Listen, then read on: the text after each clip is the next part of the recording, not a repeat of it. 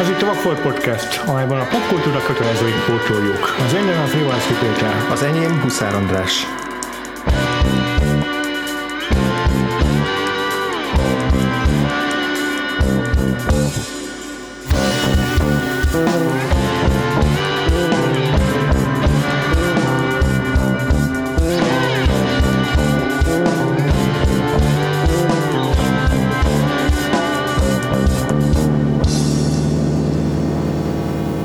Mai adásunk témája Nosferatu, az éjszaka fantomja. Werner Herzog 1979-es alkotása. Ugye folytatjuk a, meg, a két héten megkezdett Herzog blokkunkat. Ezúttal visszatérünk egy kis kitérő után Klaus Kinskihez is, uh-huh. és most már vele is maradunk egészen a az univerzum hőpusztulásáig, de legalábbis a következő darabunkig, ami a záró filmje lesz majd a uh-huh. Herzog blokknak. Ez volt a második közös filmje Klaus Kinskivel, tehát uh-huh. igazából nem, így, így módon nem ugrottuk át a, az együttműködésük stációit, uh-huh. a későbbiekben, de például a Wojciech az nem lesz benne a, a mostani blokkunkban, tehát ezután a film után már lesznek olyan Herzog, Herzog Kinski koprodukciók, amiket, amiket nem látunk, de ez, ez az Agére után a, a második uh-huh. együttműködésük. Uh-huh. A filmről azt kell tudni, hogy Herzog saját maga is a, a legjobb német filmnek tartja az 1922-es Nosferatu, ami az egyik leghíresebb néma film, uh-huh. minden bizonyal. Ez a Murnau nevű rendezőnek a filmje, a Max Schreck főszereplésével, amiben ő volt a Nosferatu. Uh-huh. Mm, és uh, tulajdonképpen ez Herzog első egyrészt első filmje, másrészt meg első remake-je. Uh-huh. Ezen kívül még egyet csinált, ami, a, ami egy remake-nek tekinthető, a Bad Lieutenant, amit a Nicolas Cage-rel forgatott jóval később, a 90-es évek végén. Uh-huh. Illetve ha, ha úgy vesztük, akkor a, a Rescue Down az pedig a saját dokumentumfilmjének a kvázi remake mert aha. ugye arról a csávóról, akit a Christian Bale játszik a, a játékfilmben, arról már csinált egy, egy Little, Little Dieter, azt hiszem Flies Again címmel dokumentumfilmet, de az, az mondjuk más más mm. kategória. De igen, tehát hogy ez, ez, ez valóban ilyen, ilyen szempontból első, igen. első nála. Egyébként Herzog maga nem remake-ként tekint erre a filmre, ami szerintem csak ilyen, hmm. ilyen nem tudom, Herzog semmire se tekinteni hagyományos módon. Azt mondja róla, ez egy, ez egy szabad változat, egy free version a Murnau eredeti filmjének, de valójában ez egy remake. Tehát. Olyannyira remake, hogy csomószor így beállításról beállításra Igen. tiszteleg előtte, és, és átveszi a történet gyakorlatilag végig uh-huh. nagyon hűen és tiszteletudóan követi a, a, a Murnau féle a filmnek a a cselekményét, és... Sőt, hát igazából a, a Bram Stoker féle 1895-es Dracula regény. Igen, hát... igen, de ugye a Nosferatu az tulajdonképpen Dracula, csak akkor még nem voltak meg a jogok, a, van, van, a, még nem vásárolhatták meg a jogokat, vagy tehát Fontosabban meg, úgy, megvásárolták volna, meg, de úgy csinálták meg, hogy... Úgy csinálták meg a filmet, hogy az egy Dracula film, igen. de aztán beperelte őket a Stokernek a, ja, igen. az üzvegye, aki, igen. aki még élt. Akkor, és hát ugye a, az eredeti film meg a könyv között nem telt el olyan túl sok idő, tehát 25 év. Ja, ja, igen. És még bőven volt, igen, még a jogai, és, és így át kellett gyorsan nevezni, csak hogy ott nem volt olyan probléma, hogy újra kell forgatni a filmet, mert másokat mondanak a színészek. Igen, igen, hogy csak a szövegébe kellett egy, egy, egy, egy izé, tulajdonnevet megváltoztatni. Így van, úgyhogy így lett az Orlok Báró, az 1922-es Nosferatu-nak a fő gonosza, igen. viszont itt Herzog már szabadon felhasználta. De tökéletes, hogy a címnek meghagyta a Nosferatut. Igen, igen. Tehát, igen. hogy megtette volna, hogy akkor ő Dracula filmet forgat. A filmen Ahogy belül... meg is tették, azt csomóan időközben. Coppola például, meg később is. Meg igen. ebben az évben is többen csináltak. Konkrétan uh, igen, konkrétan van. Frank Langell a főszereplése jött ki egy Dracula igen. film. E, ugyanebben az évben. Igen, és ez, és ez nagyon, nagyon fontos a, megért, a film megértéséhez az, hogy, hogy miért maradt Nosferatu. A filmben ugye kétféleképpen is, tehát mondják Nosferatut is mondanak, meg Drakulát is mondanak. Uh-huh. De hogy, de hogy szerintem azért fontos, hogy meghagyta a Nosferatu címnek, mert hogy ezzel egyértelműen jelezte, hogy bármit is állítson, ő alapvetően a Murnau filmnek a, az örökségét kívánja ezzel megerősíteni. Tehát Igen. ő neki nem az volt a célja, hogy csináljon egy Dracula filmet, hanem hogy csináljon egy filmet a, a, a Murnau verziójából, illetve Igen, hogy a, az, azt gondolja tovább, vagy hogy ahhoz ahhoz viszonyuljon. És, és ez azért tök érdekes, mert hogy Ugye a Herzog ahhoz a generációhoz tartozik a német film, gyár, film történetben, akik így nagyon meg akarták újítani a, a 60-as évek vége, 70-es években uh-huh. a, a, a német filmgyártást, ami akkoriban abszolút ráment az ilyen Carmine félre Vinettu filmek, meg, meg, meg amerikai jellegű kémfilmek, meg Edgar Wallace sztorik, tehát hogy én nagyon ilyen hát nem egy, nem egy kalandvágyó szak, korát élte a 50-es, 60-as években a német film. Nyilván kivételek voltak, de hogy ez volt a, a tömegtermelésnek a központja, és hogy akkor erre jöttek válaszul az olyan rendezők, mint a Herzog vagy a Wim Wenders, akik, akik uh-huh. más, más, más dolgokat akartak csinálni, meg máshogy, és akkor itt is voltak persze kiáltványok, meg, meg mi most akkor ja, igen. Így meg, meg is határozta magát több német rendező, hogy így ők, ők tényleg forradalmasítani akarnak, de hogy ez a film pont arra példa, hogy igen, tök más, má, tényleg filmes eszközökkel dolgozik, de hogy ebbe a filmes hagyományba helyezi bele magát a hercog. Igen, Tehát igen, ezzel, igen. ezzel a filmmel egyrészt azt mondja, hogy igen, ő ö, új dolgokat csinál, de ugyanakkor azt mondja, hogy ő nem akarja forradalmasítani a filmművészetet. Igen, és, igen, és nem akar úgy tenni, mintha nem létezett volna Aha. a német expressionizmus, sőt, ő Aha. azt nagyra tartja, Aha. és ezzel ilyen folytonosságot akar fölépíteni, hogy az, mm, ami a 20-as mm, években mm. volt, a Fritz Langgal, meg a Murnauval, az, az, az, az igazi, és hogy ennek a, az örökösének gondolja magát. Tehát, hogy, így van, így van. Sőt, azt is mondta, hogy az, azt gondolja, hogy ezzel a filmével lett így komoly rendező Németországban. Hmm. Tehát, hogy így neki kellett ez a film ahhoz, hogy úgy tekinthessen saját magára, hogy ez, a, ez az ilyen ő saját meg, be, beérése, vagy, vagy komoly rendező beérése, mert hogy mégis most így egy igazi filmet csinált ezzel. És egyébként úgy, úgy filmszerűbb is ez a film, tehát igen, hogyha ugye emlegetted igen. a, a Gérénél, hogy ott még ilyen amatőr, az operatőri munka, meg így a vágás, meg ilyen, ilyen nagyon Hmm. Látszik, hogy kis pénzből, kis stábbal dolgozott, itt már hihetetlen nagy stábbal dolgozott, már megduplázta az Agire stábját, mert nem 8, hanem 16 fős stábbal dolgozott, plusz 10 millió patkánya. Ja, igen. De, de hogy, hogy valóban itt itt már vannak ilyen légi felvételes nittek, amikor ugye a, a a Kárpátokon kell át. Igen, vagy amikor a hajóval megérke, megérkezik Orló gróf, akkor a, a hajónak az útját is rengeteg ilyen helikopteres ja, nittekből mutatja, hogy a, a beérkezését a városba, az is ilyen nagyon, tehát hogy nagyon elegáns, nagyon nagyszabású képeket tesz már ebbe a filmjébe bele, és, és ez már abszolút nem ezt a, nem ezt a dokumentarista jelleget uh-huh. viszi tovább, mint ami az Agirében még nagyon megvolt, és uh-huh. még a Strossekben is azért valamennyire, bár ott, ott ugye beszéltünk róla, hogy az amerikai szában már, már hasonlult az amerikai filmhez. Uh-huh. Szóval kíváncsi vagyok, hogy ilyen szempontból neked az, hogy egyrészt konvencionálisabb, mert egy zsáner sztorit mesél el, másrészt filmszerűbb, látványosabb, ez neked dobott a filmem, vagy inkább hiányoltad azt, hogy miért nem olyan fura meg zavarba ejtő, mint mondjuk az agírre? Én az eddig látott Herzog filmek közül nagyon nagyra értékeltem a, a Nosferatu, szerintem egy uh-huh. szinte tökéletes alkotás. Uh-huh és azt gondolom, hogy sikerült megőrizni a saját stílusát, saját kézjegyeit ebben Herzognak, annak ja. ellenére, hogy valóban sokkal játékfilmesebb, sokkal filmszerűbb az egész kivitelezése. Ettől függetlenül ettől függetlenül van benne annyi eredetiség és van benne annyi érdekesség, amelyel, azt, amely, amelyel azt mondhatom, hogy, hogy ez mégis csak egy vérbeli mű. És nem csak egy vámpírfilm. Így van, nem, nem, igen, nem egy századik Dracula feldolgozás pontosan. Hm. És nem csak amiatt, hogy hogy mennyi mindenben visszanyúl Murnau eredetiéhez, uh-huh. hanem, hanem pont attól, hogy, hogy Herzog mennyire meg tudta ezt mégiscsak tölteni a saját személyiségével. Uh-huh. Te mit gondoltál róla?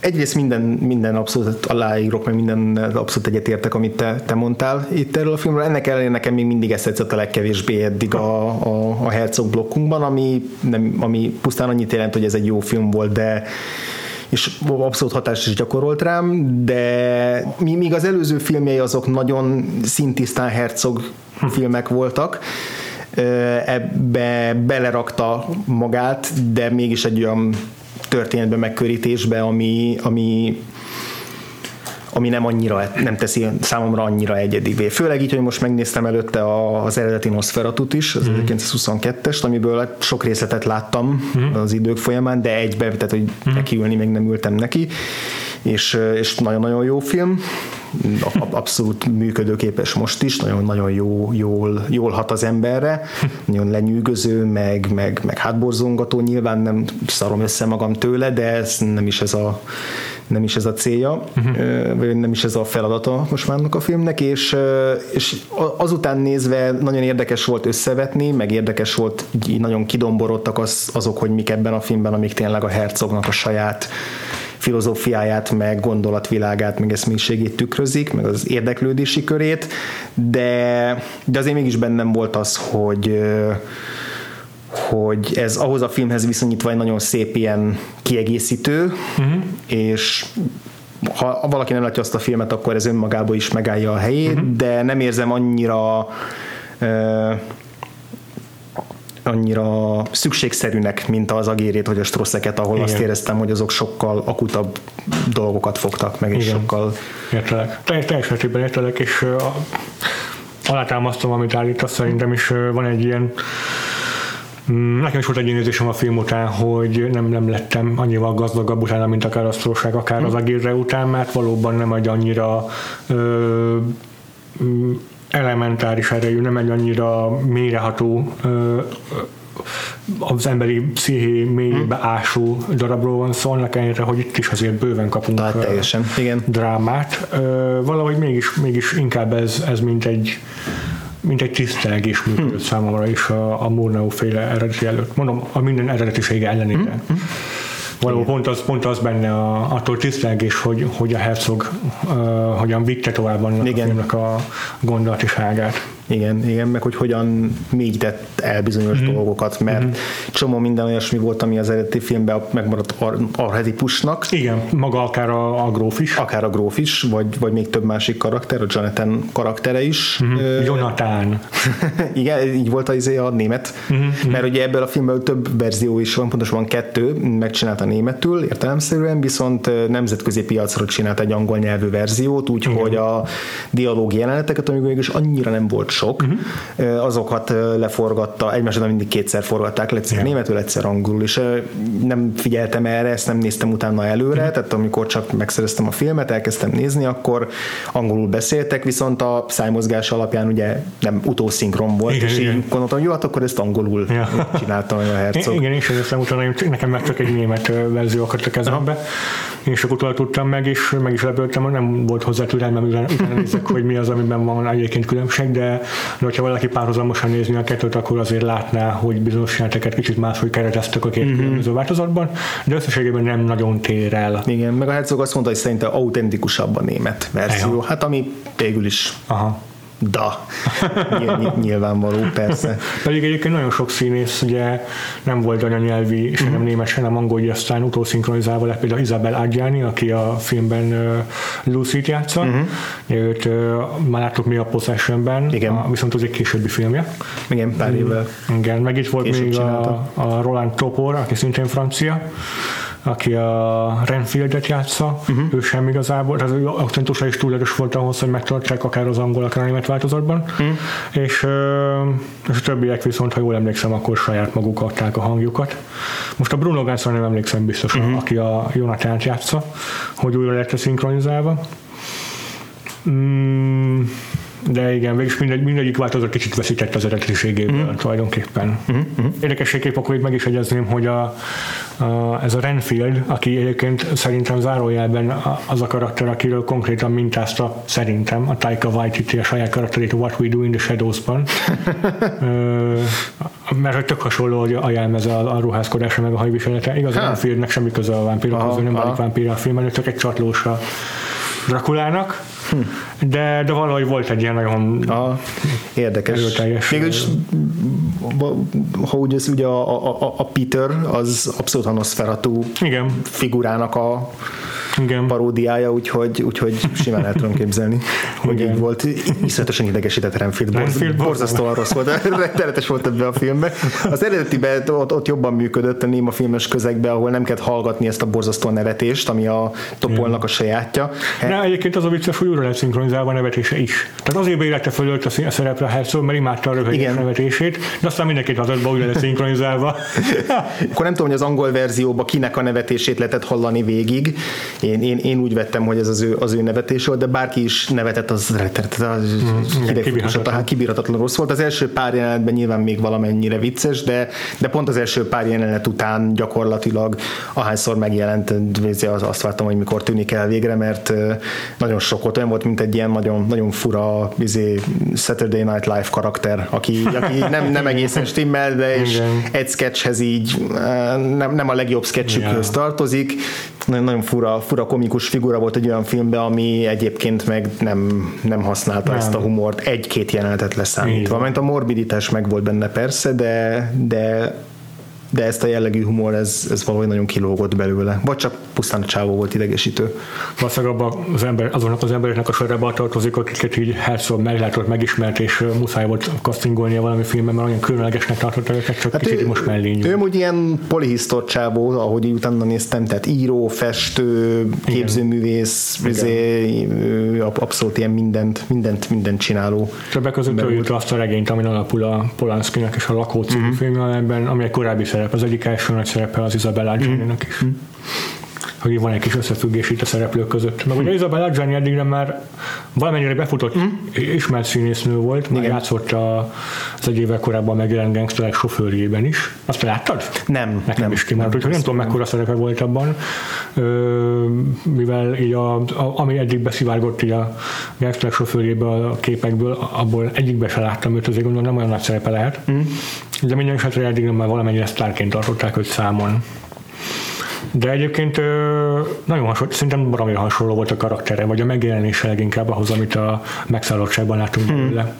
Hát a, a megjelenése az, az mm-hmm. igen. Szerintem a, a főszereplők közül ő volt az, aki a legnéma filmesebb volt. Igen. Ebben, Igen, a, ebben a filmben. Az első megjelenésénél az az elképesztően tágra nyílt tekint, tágra nyitott szem, a, a smink, ami rettenetesen sokat hozzátett, szerintem az egyik leg, hogyha a, a Herzog után, mint író-rendező a következő nevet ki kell emelni, akkor az a sminkes ebben a filmben. Jó, hát azért persze nyilván olyan film, amelyben fontosak a maszkok, Igen, igen, de hogy még, még rajta is a Lucin is, meg Jonathanon is, akiknél nem kellett volna annyira elmaszkírozni őket, mint ugye, mint Klaus Kinski, de hogy az ő arcukon is a, a, a Jonathanon a, a, a megőrülés és a vámpírrá válásnak a folyamatát ábrázolták nagyon jól ezzel az egyre szürkülő, egyre verejtéktől csatakosabb ö, fizimiskával. És az Isabella Adjani-nak meg, hogy ahogy kiemelték a, ezt a már, már tényleg minden ilyen vámpíros arca van neki is, ilyen nagyon, nagyon meg, megnyúlt hosszú arca, keskeny szája, Ő a erős orra, igen. Ő nem a vámpír, hanem a vámpír áldozata, aki annyira ö, érintetlen és annyira ártatlan, hogy, ö, hogy, hogy megkívánja őt a vámpír. De hogy mi, már most túlvilágít, tehát még mielőtt meghar, ő megharapná a vámpír, igen. Olyan, mint egy szellem, ezt így, így azt hiszem, hogy Herzogája is így hivatkozott rá, hogy tényleg ilyen éterém, mintha nem, mintha testetlen lenne. Igen, ilyen főleg az film első két harmadában, amikor még ugye nem ő a főszereplője a filmnek, amikor még csak egyszer-egyszer látjuk, hogy észak közepén felriad, meg a tengerparton Ott is nagyon sétál. expresszív az arc kifejezése végig. Nagyon, nagyon, nagyon, és a, ugye az eredetit megnézi az ember, akkor ott is a, a, a női főszereplőnek ilyen egészen ilyen fura mocska szeme van, Aha, meg ilyen igen. nagyon jellegzetes, jellegzetesen az az arc, ami, ami nagyon Jól közvetíti az érzelmeket, abszolút igen, a, főleg a néma hat, filmek hat, hatást kelt, és, ö, és ilyen szempontból nagyon jól válogatta a színészeit, tehát a Bruno Ganz is jól hozta ezt a, Hm. ezt a fajta ilyen hőszerelmes karaktert, és, és ilyen Igen, fér, férfi hős, az arca is valahogy olyan, olyan szögletes, ilyen élei vannak, meg sarka. Igen, szerintem nagyon hasonlít a fiatal Anthony Hopkinsra. Hmm. És hasonlít is a karakter egy kicsit az elefánt ember hmm. karakterére. Mármint a Anthony Hopkins. Hmm. Igen, igen. De Bruno Ganz tényleg egy ilyen kedvence volt ezeknek a feltörekvő, vagy hát ilyen forradalmi német Igen. rendezőknek, ugye szerette őt Wim Wenders is. Igen, igen. Már gondolom a legtöbben valószínűleg az új generációból biztos, hogy a bukásból ismerik, amiben a Hitler alakította ő. Ja, igen. Itt viszont egy abszolút, abszolút jósvádájú uh-huh. nemes ember, akinek így, uh-huh. így nagyon kedves fe, felszegi a fejét, és, és megy előre a, Igen, a, a hős útján a győzelem felé, és aztán e, vele például nagyon jól eljátszik a hercognak a forgatókönyve. Igen, igen, igen, igen. Egyébként szerintem karakteristai marad alul kicsit ez a film a korábbi általunk megtekintett hercogalkotásokhoz uh-huh. képest.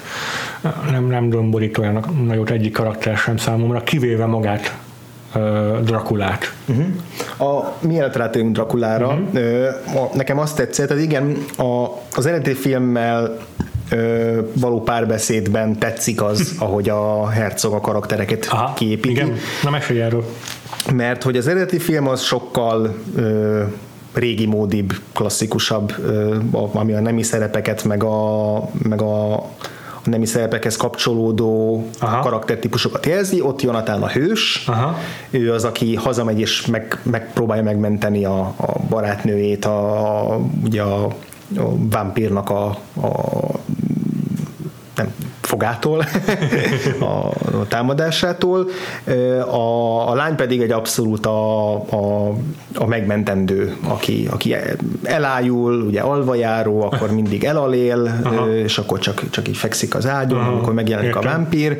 Ő, ő igazából sokkal, sokkal inkább csak egy, csak egy tárgy, meg sokkal uh-huh. inkább csak a, a a királylány az elefántcsontoronyban, akit, akit, akit meg kell menteni. Igen. És az, az a film is úgy végződik, hogy nem sikerül, nem marad életben a lány.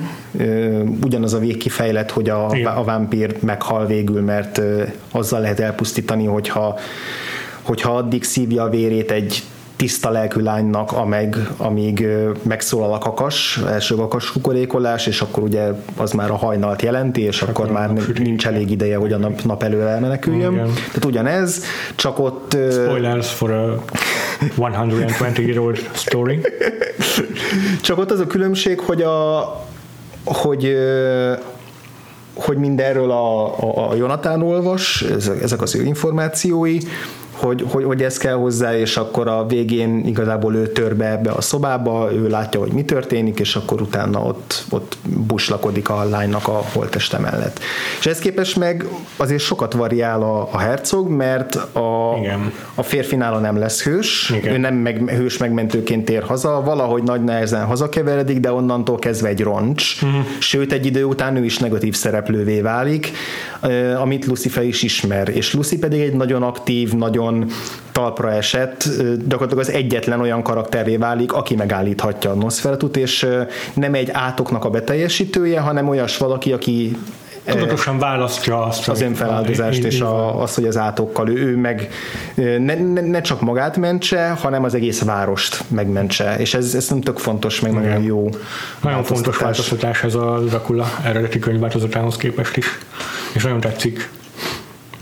Igen, tehát igazából az utolsó 20-30 perc az valóban a, a Lucy-nak és az Isabella Gianni-nak a filmje lesz, mi egész addig ugye ő, ő csak egy mellékszereplő, és ez egy érdekes ilyen fókuszváltás, és, és sokkal jobban működik így, mintha, mintha ő is megmaradna egy mellékszereplő, aki, aki csak a, a vámpír igen. vágyának a tárgya. Igen, igen, igen. Szépen elrejti szerintem elcsomagolja a Herzog ebbe a egyébként ilyen tradicionálisan vezetett történetbe hm. ezt, a, ezt, a, ezt az újdonságot, ezt az újítást, hogy a női szereplő átveszi el a film felénél a, a főszerepet és nagyon érdekes megoldásnak tartottam. Kicsit mondom, szerintem miért hiányt is szenved a film, hogy, hogy mindkét főszereplőre csak fél időt Igen. koncentrál, és az egyetlen, aki, aki teljes rivadja fényt kap, az, az maga igen. a főgonosz igazából. Igen, igen, igen. Viszont az Isabella Gianni-nak így tényleg lehetősége van arra, hogy ne csak, ne csak mint egy némafilmes kort megidéző színészi alakítást nyújtson, hanem a végén egy, egy nagyon, nagyon határozott karaktert tud mm-hmm. megtestesíteni, igen. és egy olyan karizmatikus, és egy annyira igen aki magának parancsolja a figyelmet a, a filmen belül, meg a, meg a vásznon is, és abszolút, abszolút ez az aktivitás nem csak a, a forgatókönyvben jelenik meg, hanem ő is tudja hordozni. Hát szóval elmondta vele kapcsolatban, hogy elképesztően érzékeny nő, és nagyon sokszor voltak ilyen bizonytalansága is saját magát illetően. Uh-huh. Nagyon törékeny természet, és meg kell erősíteni állandóan arról is, hogy mennyire gyönyörű. Uh-huh. De persze Herzog imádja is, és mondta, hogy ez, ez, ezek a kvalitásai mind átjönnek az alakításában is. És látszik, hogy nem arról van szó, hogy úgy megcsépázta volna ez a forgatás az ő lelki világát, mint ahogyan később a Possession, de, de érdekes, hogy megint rávilágít erre az, hogy, hogy Herzog képes elbánni, ez uh-huh. szükséges egy ilyen elmebeteggel is, mint a Klaus Kinski, de szükség esetén meg, meg, meg az a gyengétség vagy az érzékenység is megjelenik benne, ami egy Isabella Gianni-nak uh-huh. a színészetéhez tudja, tudja modulálni a hozzáállását ahhoz, Igen. attól függően, hogy éppen kit kit kell terelgetnie. Igen. Mert hogy a Klaus Kinskivel általában megint ugyanazt csinálta, mint az Agire forgatásán, hogy ez a kifárasztásos taktika volt, Aha. hogy hagyta, hagyta tombolni, hogy aztán egy, egy kifejezetten kontrollált és visszafogott vámpír alakítást kapjunk a, a, a, a végső filmben. Tehát, hogy ez nem egy teatrális valamennyire, mert Abszolút. hiszen hiszen, uh, hiszen a Max, Max Schreckhez uh, hasonlulva ő is abszolút a mozgásával a a, tartásával, ezzel az ilyen begörbített lass, újú lassú mozgásával, mindennel nyilván ezt a, ezt a másfajta színjátszást mm-hmm. ö, teremti újra, mm-hmm. újra de hogy, de hogy lehetne sokkal, sokkal szimpadiasabb is. Ja, ja. El, el, tudjuk képzelni, hogy milyen lenne az, amikor én magából kikelve támad, és, és pont ez a, ez a visszafolytottság, ami igazán ijesztő ebben a karakterben. Tehát amikor nem csinál semmit, csak így néz. És a szemében van valami olyan olyan uh, amit nagyon sok dialógus is kifejez, az a fajta ilyen mélységes, uh-huh. uh, elveszett, sötét űr, uh-huh. amit a magányokhoz... Ami csak a csirkék szemében, vagy tyúkok tényleg? szemében tapasztalható meg. és, és ez, ez, ez, egy teljesen új réteget ad hozzá Nosferatu, és hát a Dracula karakteréhez, amely, amely egyértelműen Herzog ez a nyoma. Meg nyilván azért kellett hozzá Klaus Kinski is Annyit tudok egyébként róla, hogy, hogy igen, valóban egyfolytában hisztéria csapott és ordibál, de attól függetlenül az, hogy a minden egyes forgatási napon hajnalban fel kellett kelnie, és négy órán keresztül hmm. elviselnie, hogy, hogy elmaszkírozzák, azt szó nélkül tűnte. Valószínűleg utána ezért borult ki maximálisan, de, de valószínűleg neki is volt egyfajta ilyen tisztelete uh-huh. Max Schreckkel kapcsolatban, aki az eredeti karakterét mm. alakította. De igen, én csak egy részét láttam az uh-huh. eredeti Nosferatu-nak, de azt éreztem abból, hogy ahogy te is mondtad, sokkal inkább arhetipizálva van ott, ugye akkor még orlogváró. Igen. És jobban hasonlít egy, egy, egy, egy, egy, egy rákcsálóra, uh-huh egy, mondjuk tényleg egy, egy denevér emberre, Igen. Mint, egy, mint egy élő emberi lény, vagy egy érző emberi lényre. Igen, tehát Shreknek egy arca van, tehát hogy így, így nem néz ki ember, ja, ahogy Igen. ő kinéz, és akkor nem is kell más csinálni vele, csak beállítani a kamera elé, és akkor csináld, amit szoktál, vagy csináld, amit, amit kell ehhez a filmhez, és... Ebből valamelyik megtartozó itt Herzog is, mert a, az a, ez a műfog, amit beleragasztanak Kinskinek, ez azért nem az a klasszikus vámpírfog, amit megszoktunk a későbbi adaptációkból, vagy más adaptációkból, mert ad neki egy ilyen, egy ilyen patkányos megjelenés. Igen, meg, az a, meg ezek a hosszú körmök, a, mm. mint hogyha meg lennének még vastagítva az ujjai is, ilyen Igen. egészen bizarr formát vesz föl, hogy ettől olyan, mintha nem is lenne rendes test, hanem csak ilyen körvonalai, mint egy folyamatos sziluett lenne ez az ember. Igen. Igen. Még akkor is, amikor húsvér látjuk, és nem csak az árnyékát. Mhm. De hogy... Nagyon fontos volt, hogy megteremtse ezt a megjelenést neki, mert hogy ebben a, ebben a filmben fontos szerepe van azért a sziluettjének is. I- igen, igen, és hogy, és hogy ugyanúgy rusnya lett, ugyanúgy ocsmány ronda ember. Ja. nem pedig szexi vámpír, mint a vámpíroknak a túlnyomó többsége a filmművészetben, és most nem csak az alkonyatra gondolok, hanem tényleg majdnem minden vámpírfilmben a, azt a delejes vonzerőt azzal domborítják ki, hogy ellenállhatatlan ez a, mhm. a, a úgy csábítja. Hát ez a fickó nem ellenállhatatlan. Nem is lehet érteni, nem is lehet érteni igazából, hogy hogy képes ott maradni vele egy szobában a Jonathan, tehát hogy így Nem, futva menekülnék előle. Igen. De ez már megvan a film legelején amikor a renfield beszélget, és a Renfield is az első pillanattól kezdve elmebeteg, és így a Jonathan pedig úgy beszélget vele, mintha egy teljesen normális csávó lenne. Tehát így elhelyez minket egy ja. olyan világban ez a, ez, ez a film, hogy így, így, így ezek nem úgy működnek ezek az emberi kapcsolatok, mint ahogy mi így megszoktuk, hanem hanem ez egy olyan világ, ahol vannak ilyen őrültek, és ez senkinek nem tűnik föl.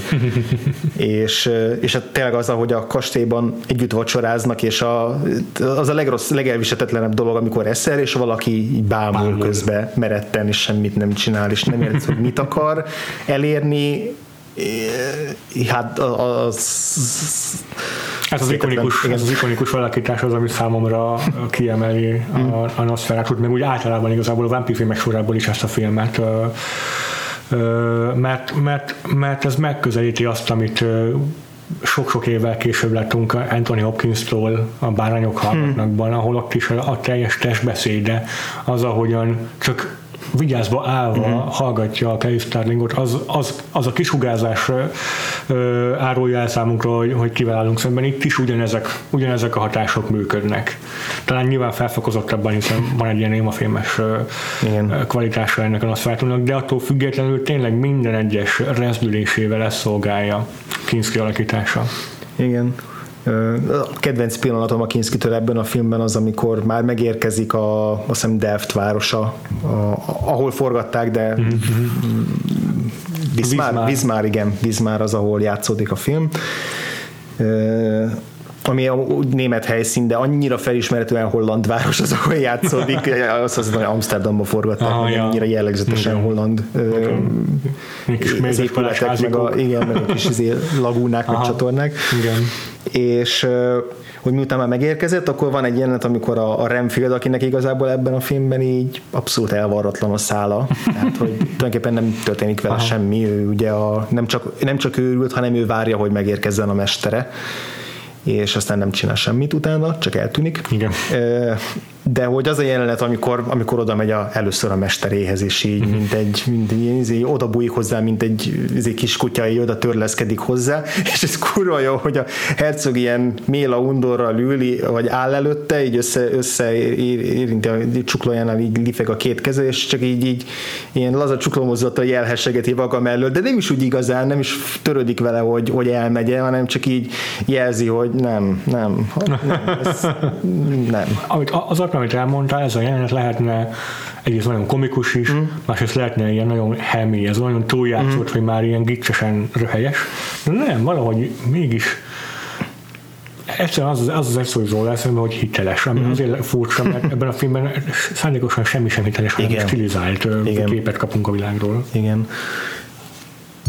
Ez sokkal pura szó ez, hogy emberibb ez a, ez a Nosferatu, mint a mhm. több, mint a sok más Dracula uh-huh. feldolgozás, vagy akár ennek az eredetie mert ez szövegileg is megjelenik ebben a filmben, sokkal többet beszélnek arról, hogy az öröklét az mennyire fájdalmas. mennyire szopás, igen, igen, mennyire igen. fájdalmas, és így a, a Kinskinek a tekintetében valahogy ez, ez, ez, ez süt, ez a mélységes fáradtság és kimerültség és közöny. Time is an abyss, a thousand nights deep volt az angol feliratban. Igen. és hasonlókat idéz, de nagyon, nagyon sok hasonló megjegyzést tesz. Igen, Rá. igen. és hogy az, az látszik belőle, hogy nem is, nem, nem is az, hogy így már így nyögi az időnek a súlyát, meg hogy szenved tőle, hanem egyszerűen annyira belefásult az idő, hogy az idő felőrölt benne mindent, és már így nem érez semmit. Meg hát a magánya ki, kiüresedett, igen. igen. Kivéve a egy darab lakótársa, aki egy hegedülő kisfiú az lakó. Na ő, ő, volt tipikusan olyan, hogy szerintem így meglátta hegedülni a herceg, és azt mondta, hogy te állj itt és hegedülj, mert ez így hangulatilag jó lesz majd. és így nem lehet, hogy hogy kerül oda az a gyerek, vagy egyébként senki nem lakik abban a kastélyban. Beszéljünk akkor Nosferatu kastélyára, ami szerintem csodálatos helyszín volt. Uh-huh. Szerinted létezik? Mármint, hogy a filmen belül ez egy létező kastély? Én úgy emlékszem, hogy igen. Vagy hogy érted ezt? Úgy értem, hogy ugye van egy ilyen, amikor a, amíg a falubeliek próbálják eltántorítani, akkor azt mondják, hogy csak ilyen düledező romok vannak ott. Ja, és igen, egyszer igen, látunk egy düledező romot, de amikor megérkezik, akkor már egy, egy teljes kastély. Tehát, hogy ez lehet-e úgy értelmezni, hogy ez Aha. félig meddig, ha nem is a Jonathan képzeletében játszódik, de hogy átlép itt egy másik világban, mert szerintem van egy ilyen ez, átlépés. Ahogy mondasz, szerintem nem, nem, nem, nem elvetendő, mert a, azért a direkt figyelt hercog, hogy, hogy így el tudjon veszni az ember ebben a kastélyban. Mm. Tehát Jonathan így, ha nem is téved el benne, de akkor is így szinte labirintusszerű az a, az a rengeteg folyosón meg szaka, amit bejár. És mi sosem tudjuk pontosan, hogy épp a, hol jár. Tehát, hogy kimegy egy ajtón egy belső udvarra, fogalmam sincs, hogy ez a belső udvar az hol van a többi helyszínhez Igen. képest. De azt az érezhető, érezhető hogy egy hatalmas, hatalmas kastélyban van, mert hogy hercog azért erre is külön figyel, hogy a nagyon hosszú vágás nélküli kézikamerás felvételekkel kövesse, hogy mi is lássuk nézők, hogy itt nem ilyen csalásokkal van ez felvéve. Igen. Igen, tehát hogy én, ha az nem is fontos szerintem igazából, hogy most akkor ez, ez egy valódi kastély, vagy itt átlépett hmm. egy ilyen mesevilágba, honnan magával vitte a, a Nosferatu utána, mert a Nosferatu meglátta a Lucinak a, a, a képét, uh-huh. és ezzel kilépett a saját világából a, a valóságba, tehát ez szerintem belefér a film uh-huh. értelmezésébe, de igazából az számít szerintem, hogy... Sőt, sőt, sőt bocsánat, igen. nagyon fontos még, hogy azt hiszem ezt is átemelte az eredetiből Herzog, uh-huh. hogy a vacsorán, ahol fogadja Herzog, ahol, ahol fogadja Dracula Jonatánt, így mindenféle szolgálók jelenete nélkül feltűnnek az ételek az asztalon. Uh-huh. Tehát valóban van egy ilyen illúziószerű e- effektus, ami lehet, hogy simán Draculának egy ilyen a vendégére gyakorolt hatása, képessége. Igen, ezt nem lehet tudni. Ami szerintem az egyik, tehát nekem két lenyűgöző szakasza volt a filmnek, ami, ami fölér az eddig látott Herzog filmekhez. Ebből az egyik az a, a Jonathannak az utazása a kastély felé, ami ha. szerintem elképesztő. Hát a természet meg a tájképek az ugye Herzog. Ami ugye Herzognak a, Sőt, hát az a fontos védjegye és a, igen amiben a legjobb, de hogy azt, azt nagyon jól el tudta érni, hogy ez tényleg egy monumentális utazásnak tűnjön. Hogy ez nem csak annyi, hogy ugye elhangzik, hogy négy hétig utazott, de hogy ez ne csak annyi legyen, hogy jó, hát el kellett menni A pontból B pontba, hanem hogy tényleg érezzük, hogy itt itt világokon, meg, meg ö, síkokon lép keresztül, mert valahogy az, ahogy kicsit ugye visszatér ez a felfedező motívum, hogy ugyanúgy olyan zuhatagok, meg barlangokon megy keresztül, ilyen, ilyen, ilyen beszélyes, keskeny hegyi utakon, mint az agirrék vonultak, csak ő itt ugye egyedül megy, hogy van ebben valamilyen fenséges, hogy ő, ő utazik, hogy ő, ő most egy olyan helyre megy, ahova kevesen mentek előtte, vagy nem tudom, tehát volt, volt egy ilyen hangulata ennek a, ennek a jelenet igen, sornak, amit igen. kiemelt az operatőr is azzal, hogy volt egy olyan kép, ami csak azt mutatta, hogy a, a viharfelhők hogyan vonulnak a, a, a szírtvakok fölött, így hosszan. Mm. Tehát, hogy ezek, a, ezek az ilyen fenséges természeti, természeti képek a Kárpátokban hogyan jelennek, meg a másik meg a zene, az, hogy ugye a Wagnernak a Rajna kincse hiszem, hogy nyitánya szólt ez alatt a, Igen. ez alatt a jelenet sor alatt, ami számomra a Terence Malickhez kapcsolódik, igen. mert az ő filmjeibe tér, vette az tér vissza, igen. De hogy itt, itt is teljesen ezt a hömpölygő, áradó ilyen igen, igen, igen, igen. grand monumentalitás, meg ennek az nem, nem is csak az, hogy monumentális, hanem ez, a, ez az öröm, a felfedezés öröme valahogy ez benne volt, hogy itt a kaland, tudod, hogy így most kalandra megy. és aztán ehhez képest ugye mi lesz később, arról majd beszélünk, hogy mi lesz később, Igen. de hogy... Még itt a, a természettel, meg a tájképekkel kapcsolatban mm. szintén sokat elárul Herzogról, hogy, hogy az amerikai forgalmazó 20th Century Fox szerette volna jobban megvágatni ezt a hosszú vonulás utazás szakaszt, mm-hmm. meg azt is mondták, hogy miért nem tesz bele több ilyen látványos tájképet, ahol egy nagy totálban látunk erdő, hegy, gerinceket, ugye most a Kárpátokon kell átett a uh, Harker, Aha. és nem tudták megtenni, hiszen nem voltak ilyen felvételek. és elmondta Herzog, hogy ő szerinte ezek az ilyen jellegzetes hollywoodi festményszerű tájképek, ezek képeslapokra valók meg reklámokba. Ő neki nem az a célja vele, hogy lenyűgözze a nézőit, hanem hogy ábrázolja a belső tájképet az ember lelkében. És hogy igen, ebben a filmben is azért fontos, hogy látjuk ahhoz, hogy a Bruno Gantz először elhagy egy útszakaszt, és utána már nincsen kikövezve az út, amelyen a hegyek felé, felé halad, aztán átszel egy ilyen sebesen száguldó zuhatag, vagy ilyen patakon, és ott, ott lép át lényegében valószínűleg egy ilyen lelki határt is, ahonnan már így elhatározza magát, ahonnan nincs visszaút számára. És, és ahol már nem az emberi civilizáció törvényei igen. működnek. És van már csak a Kárpátoknak a, a hegyes sziklái meredeznek rá, és, és fenyegetően mm. magasodnak fölé. Szóval uh, itt leginkább Herzognak tényleg egy, egy, egy mondani valója van a természettel. Másik, ami, ami szintén nagyon jellegzetes a, a filmben, ami szerintem Herzognál e, ehhez képest újabb, az az, ahogyan a, a civilizációt fényképezi ehhez uh-huh. képest. Tehát szerintem a, az a kis holland kisváros, Vízmárnak a, a forgatási helyszíne, ez egy, egy teljesen más atmoszféra, és egy nagyon szokatlan volt számomra Herzogtól, uh-huh. hogy, hogy ilyet is tud, de, de baromi jó volt a kontraszt, meg, meg annyira hangulatos volt az atmoszférája annak a helyszínnek, egy, mint, egy, mint egy valódi középkori város. Igen, igen. Volt benne egy kicsit ilyen imbrűs hangulata, főleg a, a filmnek a vége felé, amikor igen, már átlépünk igen. egy ilyen kicsit valóságtól elemeltebb mm. ilyen álomvilágba abban mm. a filmben, hogy arra emlékeztetett, csak, csak sokkal kiüresedettebb verziója ennek. Igen. Az a másik szakasz egyébként a filmnek, ami rettenetesen tetszik, tehát hogy pont ez a középrész, meg, a, meg a, a, az orlok kastélyában játszódó rész, meg a klasszikus cselekményes rész az az, ami jó volt, de de nem nyújtott annyival többet, viszont a, a visszaérkezés utáni szakasz, ami ebben a kisvárosba játszódik, és amikor egyszer csak így azt érzed, hogy jó, akkor most jön a finálé, és Herzog azt mondja, ah, ah, még nem a finálé jön előtt, bemutatom, hogy hogyan Aha. rombolja le a, az orlok mellett járó, vagy orlokkal együtt járó. Dracula. Ö, hm? Mi már kimondhatjuk Dracula. De túl sokszor mondod, hogy akkor biztos, hogy megjelenik.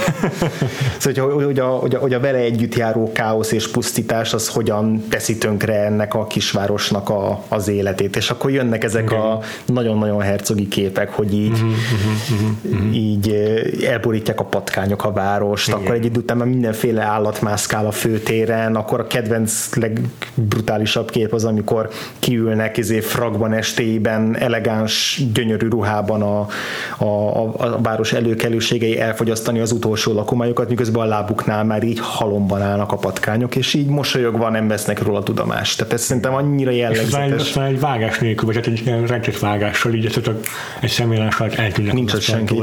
Igen, tehát hogy ez a, a, a társadalomnak és az elitnek és az intézményeknek a teljes csődje, hogy hogy amikor megjelenik ez a, nem tudom, nevezhetjük egy Drakulát természeti erőnek, yeah. mert hogy yeah. abnormális, de hogy az, amit ő rához erre a városra, az gyakorlatilag azzal jár, hogy se az orvos, se a pap, senki nem tudja felvenni vele a versenyt. Hát ö, Herzognál természet sohasem a szépségéről, meg a, meg a, meg a természet anya mi voltáról, vagy, vagy, vagy oldaláról ismerszik meg, hm. hanem pont arról a, arról a halálos, veszedelmes kvalitásáról, amit itt valóban meg tud testesíteni akár Dracula is maga. Igen. Ez egy, egy ilyen haláltánc, szó szerint haláltánc ö, veszi kezdetét ebben a városban, ugye, ami egyrészt műfai dolog, másrészt pedig látjuk, van egy olyan jelenet, amikor totálból mutatja, hogy kisereglenek a város lakói, és ott táncolnak, mert, mert vége mindennek. Igen, El, igen. Eljött az apokalipszis. Igen. És igen, és ez, ez, ez ugye abszolút hiányzik az eredeti történetből, Aha, tehát ez, ez, a, ez, ez egyértelműen a hercogi világképnek a megjelenítése, és az, az, az hihetetlenül. Van, van egy másik kép, amikor egy fekete ruhás nő ül egy széken, nem tudni, hogy halott-e vagy még él, de is így mellette ilyen óriási disznók, így faracskos disznók így sétál, vad disznók sétálgatnak, és így ennyi. Ennyi. És ugye közben meg egyes egyedül Isabella uh-huh. az, aki még megőrizte a józan eszét is, szörnyűködve nézi végig a város többi lakójának a Betus táncát.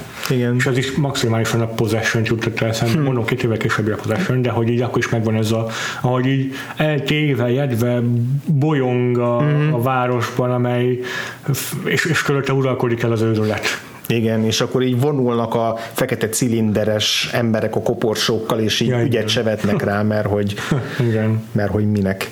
Igen, igen, igen, igen, igen. Mm. Mit gondoltál a, ezzel párhuzamosan ugye van több beszélgetés, ahol itt elkezdi az ilyen filozófikus kérdéseket is feszegetni a hercog, van több beszélgetés, főleg egy kulcsjelenet a vámpír és a Lucy között, még, uh-huh, még uh-huh, mielőtt uh-huh. eljönne a végén érte. Uh-huh Neked mi a véleményed azokról a jelenetekről, mert nekem ezek úgy nagyon tehát e, e, e, ez most egy olyan alkalom volt, amikor nekem nem nagyon hiányoztak volna ezek a filozófiai eszmefuttatások, mert hogy nem éreztem igazán átgondoltnak, meg végig gondoltnak őket, hanem csak így belettek dobva, hogy akkor beszéljünk egy kicsit a, az élet értelméről. És a képek azok már mindent közvetítettek, és ez, ez valahogy nekem csak úgy rajta volt a felszínen ilyen kis izé, tejszínhab rétegként, de Szerintem sokat hozzátett ahhoz, hogy elmélyítse, és bármilyen furcsán is hangzik, ez dehumanizálja Dracula karakterét, mert pont ebben a szegmensében a filmnek válik egyre inkább, ahogy te mondtad,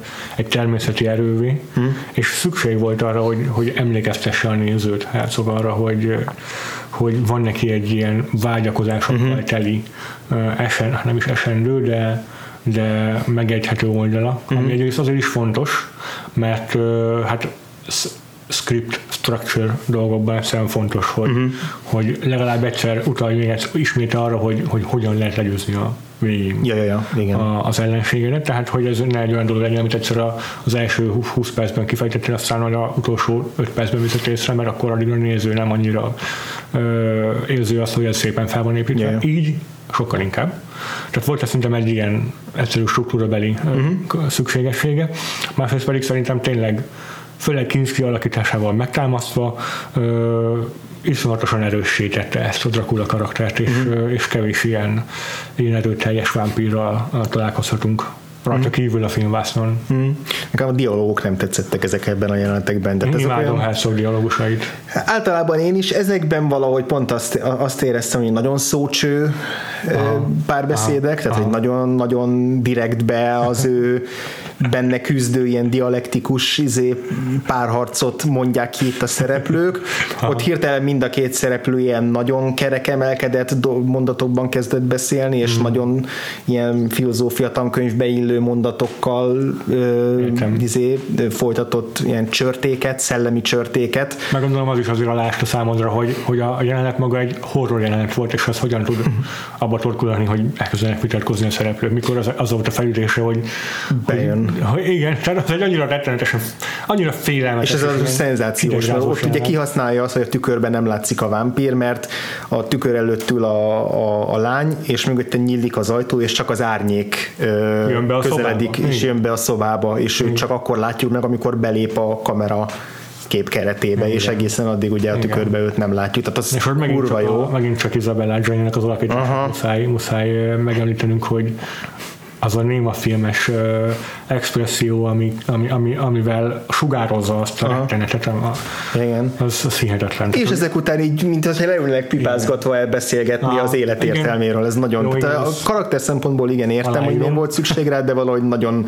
statikus volt ahhoz képest, amit, amit addig láttunk, meg amit utána láttunk, uh-huh, uh-huh, és uh-huh. nekem ez nagyon, nagyon igen, van egy kicsi, a filmtől. Van egy kicsi diszonancia bennem is, hogy a, a bravúr, a rendezői bravúr, meg a forgatókönyvírói szándék egy kicsit eltér. Mm, pedig ugye ugyanarra az emberről van szó, mert, ugyan, mert ugyanúgy Herzog írta a, a forgatókönyvet, de meg tudom bocsátani neki, mm. mondom, stilizált a film. Mm. Elfogadom I- neki. Ja, ja, igen. Bármennyire is jók tudnak lenni át gyakran a hercogféle dialógok, mm. részben azért, mert annyira furák, meg annyira néha ez a direktség ez jól tud működni bennük.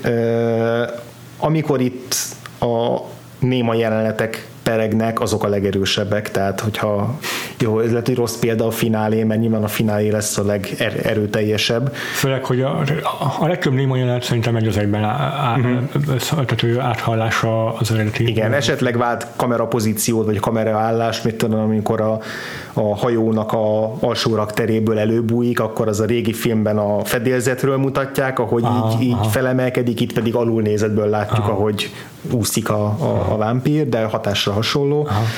És, és igen, a, a finálé végső jelenete is ugyanúgy van berendezve, az ágyon fekvő nő és a vámpír, csak sokkal hosszabb, sokkal a brutálisabb a hanghatások miatt halljuk, ahogy így recsen a torok, meg így szörcsög. Igen. Sokkal, és tényleg így el van húzva az, hogy egyszer már el, elindulna és a lány visszahúzza maga, és akkor megint beleharap, tehát hogy sokkal brutálisabb ettől, ettől az az egész jelenet.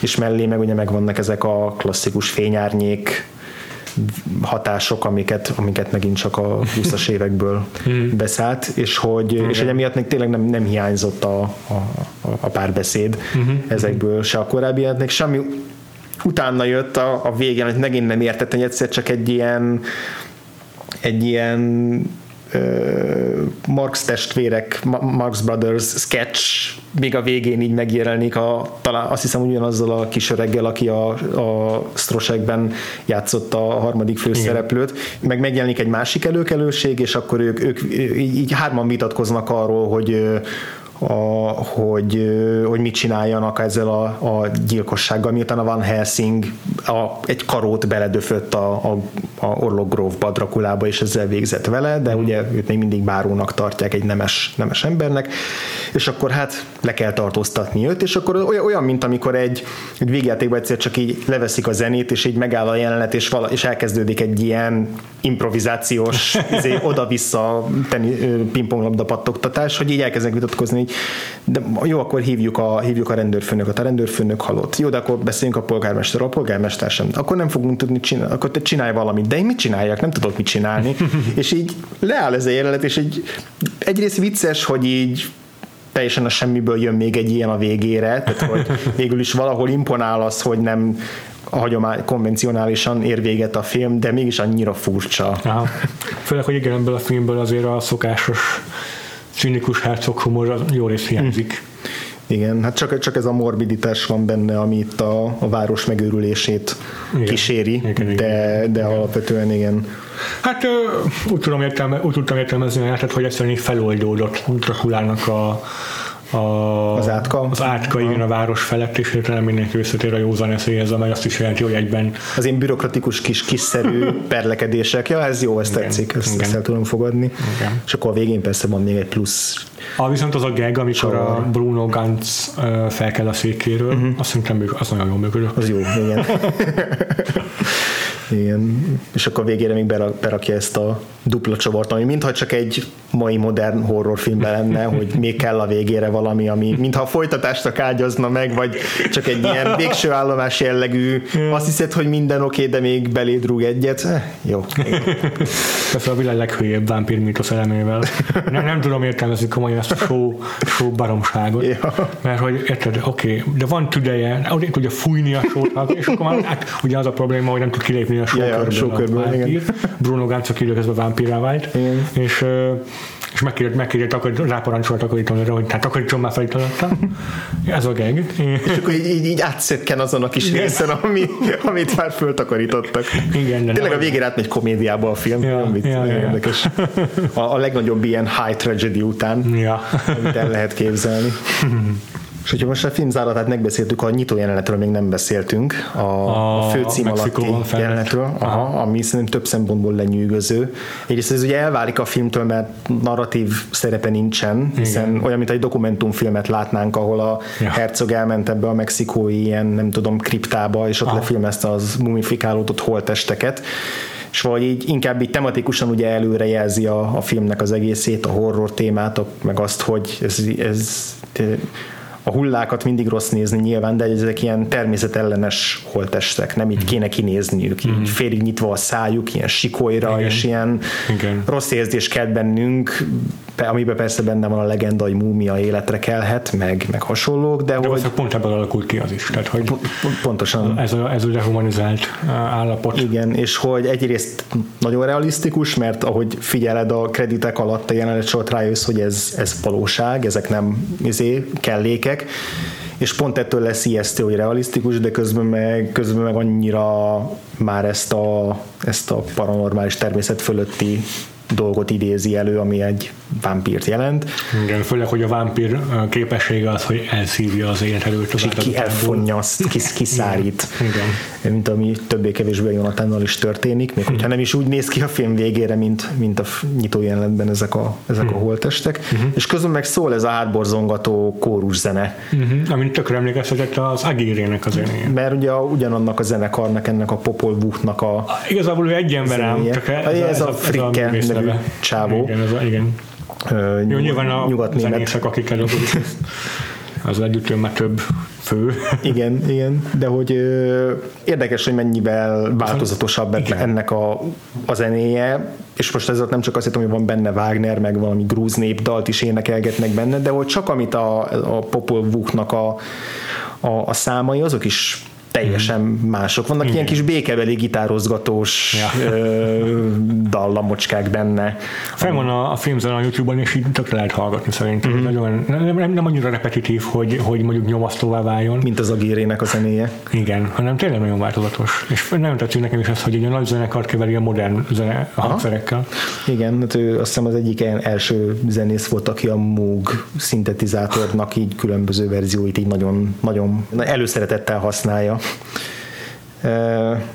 Hát. És az, azért még mindig a kórusos részek azok, a, amik, Új, amik megborzolták a, felborzolták a szőrt a tarkomon, mert hogy... Ja, éres városos játélet is az szól, amikor Isabella Gianni téveg a városban. Meg amikor megérkezik a halálhajó a, a az városba, az alatt is ugye Igen. egy kitartott kép, és közben egy, egy csak szól, csak szól ez a zene, Igen. és az például ugye pont a, a monotonitással, meg az ismétlődő Persze. jellege miatt ilyen.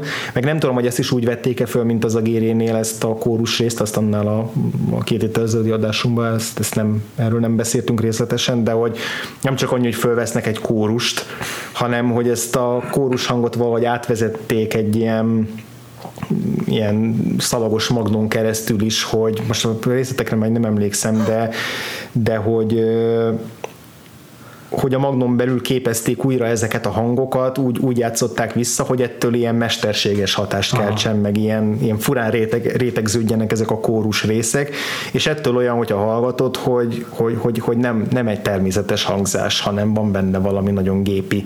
Igen, igen. Úgyhogy, de, de hogy igen, ezt, ezt, ezt, ezt most váltogatták ebben a filmben ilyen bukolikus kis uh, vándordallamokkal, vagy nem tudom mikkel, amik de megjelenik benne elektromos gitár is, uh-huh. ilyen basszusgitárszerű témák. Érdekes, nagyon-nagyon tetszett ez a, ez a, ez a változatossága a filmben. Meg a, ha már itt tartunk, akkor itt a, az Agirével való hasonlóság között van egy nagyon, nagyon érdekes ilyen tutajos jelenet is, mm. ami szintén, szintén felidézte bennem az Agirének azt a kiborító jelenet sorát, igen. amikor eltéved az egyik, hogy bele, belesodródik egy örvénybe egy tutaj. Igen, igen. Itt a, egyébként csodálkoztam is, hogy nem töltünk el sokkal több időt a a, a hajón, mm. amikor ugye átkelnek, és a, és a, a tengerészeknek a naplóbejegyzései kísérik azt, hogy ott hullanak el az emberek, mert mm. vagy azt gondoltam a hercogról, hogy na itt majd eltedük egy 20 percet körülbelül, hogy végignézzük, ahogy egyesével hullanak el az emberek, ahogy a őrület a hatalmukba ker, ker, keríti őket, ahogy el, eluralkodik a reménytelenség, ez valahogy nagyon hercogos lett, lett volna, és ehhez képest igazából csak egy ilyen, nem tudom, 5 perc körülbelül, ami, amit látunk, és a legénységből igazából csak annyit látunk, amikor a, a kormánykerékhez kötözi magát a csávó, majd utána a holteste, a kapitány a holteste marad meg belőle, nem is igen. látjuk, hogy mi történik. Pedig az egy ilyen kifejezetten ikonikus, megemlékezetes jelenet sorra szerintem a könyvnek. Hm. Ja, igen. Azért érdekes, nem, hogy, hogy az a vámpír mítosz, biztos tök unalmas téma, mert már minden filmes podcast kibeszélte legalább egyszer, de hogy az a de vámpír nem. mítosz mennyi ideje velünk van. És jó, benne van az is, hogy a horrornak mennyire ős eleme, nem csak ez, hanem a, a Lovecraft mítosz, ami szinte egy, szinte egy idős vele, és mm. hogy ez a kettő már ugye túl van a, a szerzői jogokon, és ja, akkor igen. nyilván könnyen, meg gyakran lehet hozzá lehet nyúlni emiatt így árad máig is mindenféle formában a popkultúrában a vámpír, vámpirizmus is, meg a, meg a Lovecrafthoz kötődő horror, horror elemek is. Mm. De, de azt gondolom, hogy azért nem csak ez az oka annak, hogy vissza-visszatér ez a műfajban. Igen, annyira ezek a mítoszok egy-egy vágy, vágyat vagy, vagy emberi jellemvonást vagy testesítenek meg, vagy félelmet testesítenek meg, mint ahogy a zombik az, az, az a teljes elidegenedést és elbutulást, és azt, hogy, hogy, hogy ugye a, az emberi társadalomban mennyire, mennyire elveszti az egyéniségét az ember, meg nyilván a betegségtől való félelmet is, de hogy ja. ezt érzem erősebbnek, és ugye a vámpíroknál meg, meg itt a egyrészt az öröklét kérdése, másrészt pedig ez a, a ezzel párosulva az a szexuális vonzerő, ami ebben a filmben ugye pont nincs meg. Igen, igen. Pontosabban hát a, a vágy megvan, megvan a vágy megvan, csak a, a, a, néző részéről nem lehet meg a vágy a, a Klahuskinski-nek a csúf vámpírja felé. Valahol a, a vámpirizmus mindig együtt jár a, a bestial, az állatiassággal, hogy leereszkedik a, az emberi lény, levetkőzi a, a, az egóját, ami meggátolja ezeket az állati ösztönöket, hogy a felszínét öljenek, és itt, és itt az nyilvánvalóan a Nosferatu esetében az a külső megjelenésben is megjelenik, uh-huh. viszont és emiatt elveszíti ezt a szexualitását a, a, itt az itt megjelenő vámpír, de a, de a vágyakban viszont egyértelműen megjelenik ez a, ez a kontrollálhatatlansága. Igen. Igen. Az, állati, az állatias természetnek, az ösztönlénységének a vámpírnak. Meg hát ha, ha a vámpír nem is szexi ebben a filmben, de nagy adag eroticizmus azért benne van a, akár a, a végén a vérszívás jelenetben is, hiszen igen, egy igen. kiválasztottak egy olyan színésznőt, akinek iszonyatosan hosszú nyaka van, és egy hosszú fehér nyaka, uh-huh. és, és azért abban a jelenetben, ahogy közelít felé, ahogy az ágyban fekszik, ahogy igen. visszahúzza magához, ahogy a, a vámpírnak a keze a mellét fogja, tehát hogy azért ebben erősen benne van a... Igen, a, kellemetlen Erotizmus, igen, igen, igen. A nemiség is, úgyhogy, úgyhogy ez, ez megvan. Igen, a vámpirok volt kiirtatlanok, bár hiába érezzük úgy, hogy igazán újat már nem lehet mondani vámpírokról, azért időnként jön egy-egy film, ami, ami ha újat nem is mond, de legalább más kontextusba helyezi, mint mondjuk a csadoros vérszívó volt, uh-huh. ami uh-huh. mint vámpírról nem, mond, nem tudtunk meg újat, hogy a vámpír az mit jelenthet, de az, hogy a, a megjelenését azt ötvözték egy másik, egy kulturális kinézettel, Aha. tehát ez picit úgy tud olyan fénytörésben mutatta, ami fénytörés, ha amitől, amitől mégis valahogy érdekes tudott maradni. Igen, apropó a csodoros verzióval a másik, ami szerintem nem csak a Vampir mítosznak, hanem a, a Nima filmeknek is sokat köszönhet. Hmm, igen.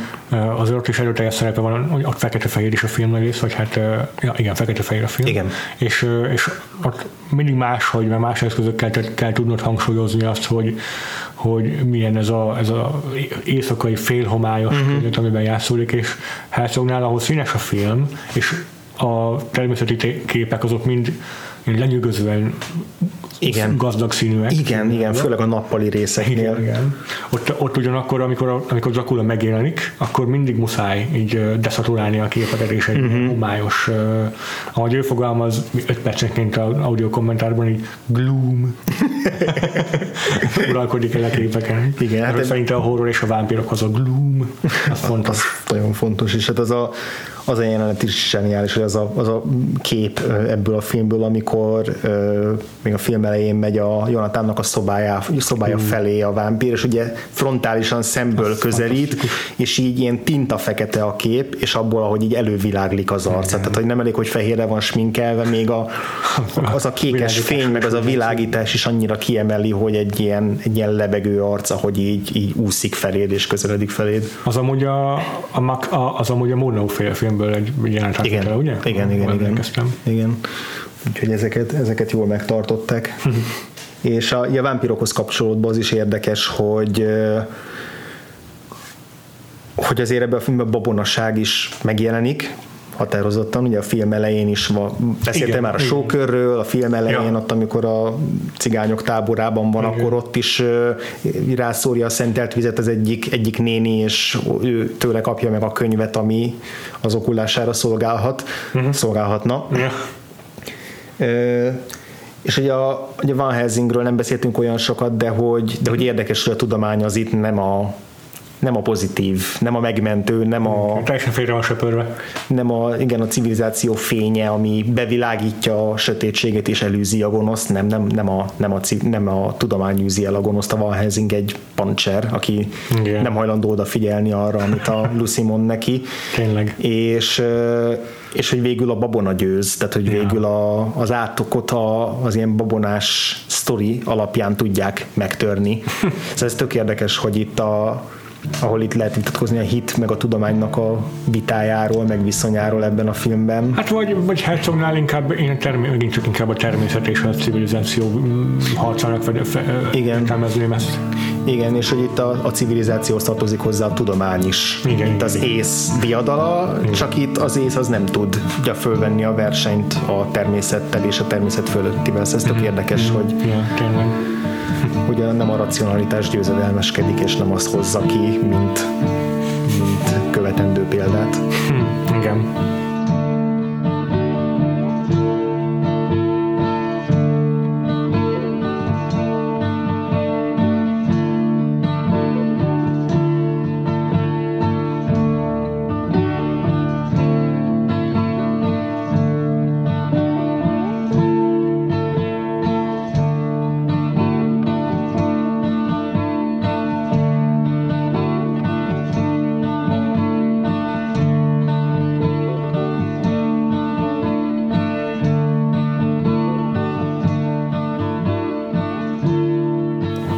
Nagyszerű, akkor ö, időben is vagyunk ahhoz, hogy áttérjünk a kitekintő rovatra. Uh-huh. András, a heti témánkat te javasoltad. Elmeséld a hallgatóknak, mi volt az? Aha, mivel hogy ez egy ö, ez egy hangos film, 70-es évek végi hangos film, és mégis a színjátszás, a rendezői eszközök, az operatőri munka, minden azt, azt szolgálja, hogy minél néma filmesebb legyen ez az alkotás. Ezért azt vetettem fel, hogy keressünk olyan színészt vagy színészi alakítást, aki nagyon jól passzolna egy 20-as évekbeli néma filmbe, és akinek nem lenne szüksége arra, hogy dialógokat mondjon ki, hogy a line readingje az Ja, ja. építse a karaktert, hanem önmagában is megállná a helyét. Úgyhogy ez, ez, ez, ez volt a fölvetésem. Uh-huh, uh-huh, uh-huh. Nem tudom, hogy milyen szempontok alapján gondolkoztál. Mm, Voltak egyáltalán nem volt könnyű, nem volt könnyű találnom megfelelő, megfelelő választást, mm. színész alakítás. Nyilvánvalóan azért vannak alakítások, amiket már a menet közben nézve is az ugrott be, hogy, mm. hogy mennyire expresszív, vagy mennyire egyedi, szokatlan a mai modern Naturul, naturalizmusra törekvő Igen. világképünkben, amikor azt gondoljuk, hogy attól jó egy alakítás, hogyha minél természetesebb. És, ö, és azért igen, ezek mindig megmaradnak az emberben, ezek az alakítások, de mégis azt hiszem azért két olyan név van, aki ezzel inkább ez a jelen élő, tehát kortárs színészek között Aha. köthető. Nem tudom mennyire értesz velem egyet, de szerintem az egyik Johnny Depp, a másik pedig Nicolas Cage. Hmm, Nicolas Cage eszembe jutott, Johnny Depp nagyon ritkán szokott eszembe jutni. Igen, nem szívesen említem én sem a podcastban, de azért nála mindenképpen Aha. sok, sok szerepében felfedezhető ez a vaudeville, a uh-huh. komik, és meg a, meg a néma filmekre jellemző, akár a Buster Keaton-t is említhetnénk az ő, ővele kapcsolatban, néhány szerepében, ö, meg a testbeszédében, de nem is őt akarom említeni, Jó. azon kívül, hogy nyilván meg, meg kell említsük, mint egy ilyen futottak még a nevét.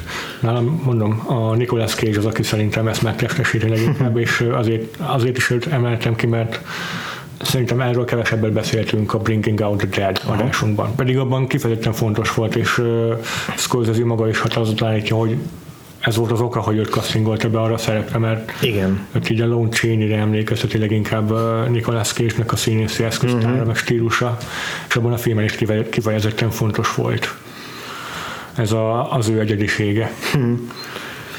Úgyhogy, aki nem tette meg, az most hallgassa meg a, a Bringing Out the Dead szóladásunkat, mert az egyik legjobb, amit valaha felvettünk. Igen, illetve nézzem meg a filmet is. Igen, igen, ha lehet. Egyetértek. András, te Na, nagyon, nagyon jó, Nicolas Cage nálam is ott volt a, Na, a, a listámon.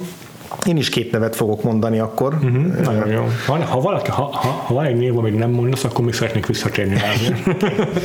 Jó, az egyik név, aki eszembe jutott, az Keanu Reeves, Komolyan? a, akit ugye sokszor leszoktak hordani az emberek, hogy így kifejezéstelen az arca, meg ilyen, ilyen, ilyen unott, meg, meg, meg fád az alakítása, de, de hogyha mondjuk megnézzük a, megnézzünk egy John Wick-et, akkor az szerintem nyilván mivel akciófilm nem a dialógusokra van kihegyezve az a film, hanem a, a testbeszédre, testjátékra, hogy a koreográfiáknál is lehet tudni a Keanu Reevesről, hogy ő minél többet akar az akciójelenetekből végigcsinálni, minél kevesebbet a kaszkadőrre rábízni, vagy a, igen. De ugye a John Wick 2-nek az elején fel is tűnik egy házfal oldalára vetítve azt hiszem pont a Buster Keaton. Uh-huh. Na, hát. És ezzel, ezzel szerintem egyértelműen jelzik az alkotók is, hogy ők, hogy ők is annak tekintik a, a filmet, hogy, hogy ilyen néma játékként is működjön. Meg hát az is, az is benne van, hogy a rendező, vagy rendezői a John Wick filmeknek kaszkadőrök maguk is, és ez egyfajta kiáltvány, hogy a kaszkadőr is színész. Igen, és hogy a, ugye most a néma filmek kapcsán inkább ilyen horrorfilmekről beszéltünk, meg a ugye Fritz Langot emlegettük, de hát ugye ott vannak a kalandfilmek is a néma filmekből. Valóban. És szerintem a Keanu Reeves abszolút belepasszolna, hogyha nem is olyan széles gesztusokkal dolgozik, mint a régi néma filmesek, de hogy az a fajta kiállása, az, az, az a, a megjelenése, az, hogy pont, a, pont amiatt, hogy keveset dolgozik az arcával, de hogy mégis egy abszolút uralja a vásznat, ez szerintem teljesen alkalmassá teszi arra, hogy egy ilyen modern néma Aha. filmes karakter legyen, és a John Wick is tekinthető egy néma film sztárnak. Érdekes, az eszembe jutott ez a fajta megközelítés, de nagyon tetszik. ő az egyik, és igazából őt emelem ki, és azért a másik, másikat inkább csak megemlítem, uh-huh. mert hogy ezt a filmet már ö, egy korábbi... Sokszor. sokszor beszéltünk róla, volt egy adásunk, amikor hosszabban is beszéltünk róla, és egy nem olyan régi kitekintőben te is emlegeted, ez pedig a Twin Peaks tűzjöjj velem. Nekem is eszembe jutott. És Sheryl Lee az, aki, aki a legközelebb áll számomra ahhoz, hogy egy a néma filmes színészi játék az mit jelent, hogy a szöveg és a hang hiány minél többet a, a primer érzelmekből nagyban kell átadni ahhoz, hogy igazán működjenek, de hogy ez a nagyban átadás, ez is sokféle lehet, lehet ripacskodás is, és lehet az is, amit a Sheryl csinál, hogy annyira belesűríti az összes fontos érzelmet egy-egy arckifejezésbe, egy-egy sikolyba, egy-egy, egy-egy kitágult szemű rémületbe, ami, amitől borzasztóan erős az a film is, és a, amit egyébként a, a sorozatban is a, meg, a időnkénti felbukkanásaival alkalmaz, úgyhogy, úgyhogy ő lenne még mindenképp, Kyle MacLachlan is bizonyos Aha, szempontból, igen. szerintem ő is passzolna ebbe, de mivel ugye róla már beszéltünk sokat, ezért nem, uh-huh, ezért uh-huh, csak így uh-huh. Pluszban akartam még hozzátenni. Én még akkor két filmet akarok említeni, Jó. csak nagyon-nagyon röviden, mert uh, szerintem ezekről amúgy is sokat beszéltünk, meg beszélünk. Az egyik a Mad Max Fury Road, ami mm. csak fekete-fehér filmként, hanem néma filmként is tökéletesen tud funkcionálni, mm. amelyet hang vagy zenei elfestéssel mm. lehetne megnézni, hiszen lényegében olyan, mint egy igen mint hogyha nem tudom, egy, egy opera lenne. Uh-huh. A másik pedig a Logan, amiben két erős alakítás van, ami, vagy akár három is, amit említhetünk, ami szintén elmehetne néma filmbe, szerintem. Uh-huh. A baromi erős volt Hugh Jackmannek is a, a, a, a testbeszéde, a fizikai játék abban a filmben, uh-huh. és nagyon kifejező volt Patrick Stewart, aki uh-huh. ebben a filmben nyújtotta valahol a legerősebb alakítást, amit láthattunk képregény alapú filmben, uh-huh. vagy inkább szupererős filmben, mert képregényes filmben nem ja, biztos, az, hogy ez túltág. túltág. igen. Mm, de minden esetre az a film is ugye tudjuk, hogy megpróbálták kiadni, vagy talán ki is adták igen, igen, igen, félben, ami egy fokkal közelebb hozza yep. a filmekhez, de, de valószínűleg azért is uh, próbálkozik ezzel a fajta ilyen uh, arhaizálással a rendezője, mert, uh, mert ő is szándékosan olyan filmes eszközöket alkalmazott a rendezésben, uh-huh. amelyek leginkább igaz, a, ott konkrétan a filmnoárhoz, de azért a, szerintem a filmben uh-huh. is megjelennek ezek a ezek a uh-huh némafilmes hatások, hogy, hogy sokkal expresszívebbek az alakítások, sokkal hangsúlyosabbak az érzelmek, és, és az szerintem benne volt a Loganben is. Jó, hát ha van még nektek ötletetek erre a válasz ötletetek erre a kérdés felvetésünkre, akkor írjátok meg nekünk bármelyik felületünkre. Péter, akkor villámgyorsan egy perc alatt sorold el az összes lehetőséget. Mérem az időt facebook.com per Vagfolt Podcast, a Facebook, Facebook oldalunk, ahol kommentelhettek nekünk, vagfoltpodcast.hu-t olvasgassátok és kövessétek, itt feliratkozhatok az iTunes-unkra is, és értékeltek bennünket, valamint van Twitter-es csatornánk is, amit twitter, twitter.com per Vagfolt Podcast van értek el, valamint mindenkettőnket személyesen is megkereshetitek Twitteren, és követhetek bennünket. András, téged hol? Gains, aláhúzás, téged? Engem Frivo, két elvel, és várjunk menteket szeretettel jövő héten is, ahol lezárjuk uh-huh. a Werner Herzog blokkunkat, Igen. és ezzel igazából az európai évadtól is egy időre búcsút veszünk, mm, az adás témája pedig a monumentális Fitzcarraldo uh-huh. lesz.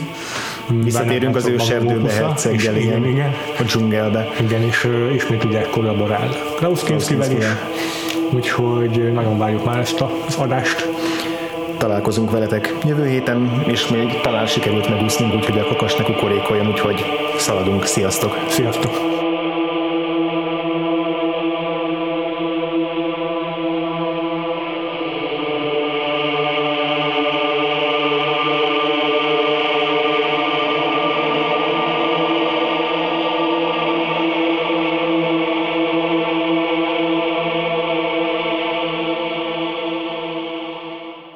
Pont így a hercogos adásainkhoz mindig egy csomó ilyen plusz munkánk van, hogy a Fitzcarraldóhoz is majd hozzá akarjuk nézni ezt a film elkészítéséről szóló dokumentumfilmet, akkor Twitteren ajánlották nekünk a, a My Best Fiend című filmet. Amit azóta megnéztem, Megnézted? csak, csak nem akartam is szóba hozni, mert annyira kapcsolódik a kevés szó van benne a Nosferatu-ról. Akkor gondolom jövő héten majd még előjöhet annak a, annak a tartalma. Na, tök jó. Úgyhogy emiatt aztán nem is dobtam be így plusz, plusz kiegészítésnek, de egy utólag említeném, hogy a, van még egy film a Nos, ehhez a Nosferatu filmhez, amit tök érdekesen kapcsolódik, hogy a Vámpír árnyéka, Shadow of the Vampire, egy tök ismeretlen számomra tök ismeretlen rendező csinálta, Willem Dafoe és John Malkovich a főszereplő, ami szerintem eleve csodálatos, hogy a két, wow. két full bizarr színész, még egy Jeff Goldblumot kellett volna betenni melléjük, de az lehet, hogy túllövés lett volna, de a két hátborzongató színész berakták, mm. és az a film, az az eredeti nosferatu a forgatásáról szól, ahol Willem Dafoe játsza Max Schrecket, John Malkovich pedig Murnaut. Wow. És, és arról szól a film, hogy, hogy ugye meg akarják csinálni ezt a Nosferatu filmet, és eleve minden tök nehéz a forgatás. Van egy apró, hát nem elhanyagolható körülmény, hogy Max Schreck valójában vámpír. és elég nehéz visszatartani attól, hogy így a kamera előtt ne fogyassza el a, a színész kollégáit. És szerintem kurva jó film, nagyon rég láttam utoljára, most, most se néztem újra, mert nem volt rá időnk, én rettenetesen szerettem azt a filmet, úgyhogy ugye a Nosferatu-t nem láttam előtte. Ja, de nyilván egy utólag megnézve még viccesebb lenne, de ez csodálatos, tehát rengeteg kom- komora és komolyabb film, de nyilván azért abszurd az alapötlet, tehát így humort belevisznek rengeteget abból, hogy tényleg a Murnau hogyan próbálja, ez, ez visszatérés a Herzog Kinski Igen. együttműködésnél az örök témánkhoz, hogy egy rendező hogyan próbálja kordában tartani a színészet, ugye meg lehet fejelni azzal, hogy mi van, hogyha, hogyha a színészet gyilkos hajlamokat táplál magában, és, és egy Willem Dafoe ugyanígy el van maszkírozva benne, és el tudod szerintem képzelni, hogy ő milyen lehet ebben a, a vámpír szerepben. A finálé annak a filmnek szerintem csodálatos, azt nem is lövöm el. Hmm. Úgyhogy ezt mindenkinek ajánlom megtekintésre előásni, szerintem nagyon alulértékelt alulértékelt film. Nagyon, nagyon jó, jó szórakoztató film, és szívesen megnéznék egy verziót a Herceg Klaus Kinski film forgatásáról is, mert ha valakiről el tudom hinni, hogy, hogy emberek vérét szívja szabad idejében, akkor az még a Klaus. Kinski, úgyhogy nem is tudom, hogy ki játszhatná, el, a Michael Shannon mondjuk Tényleg, eljátszhatná tökéletes. most a, a, az új verzióban.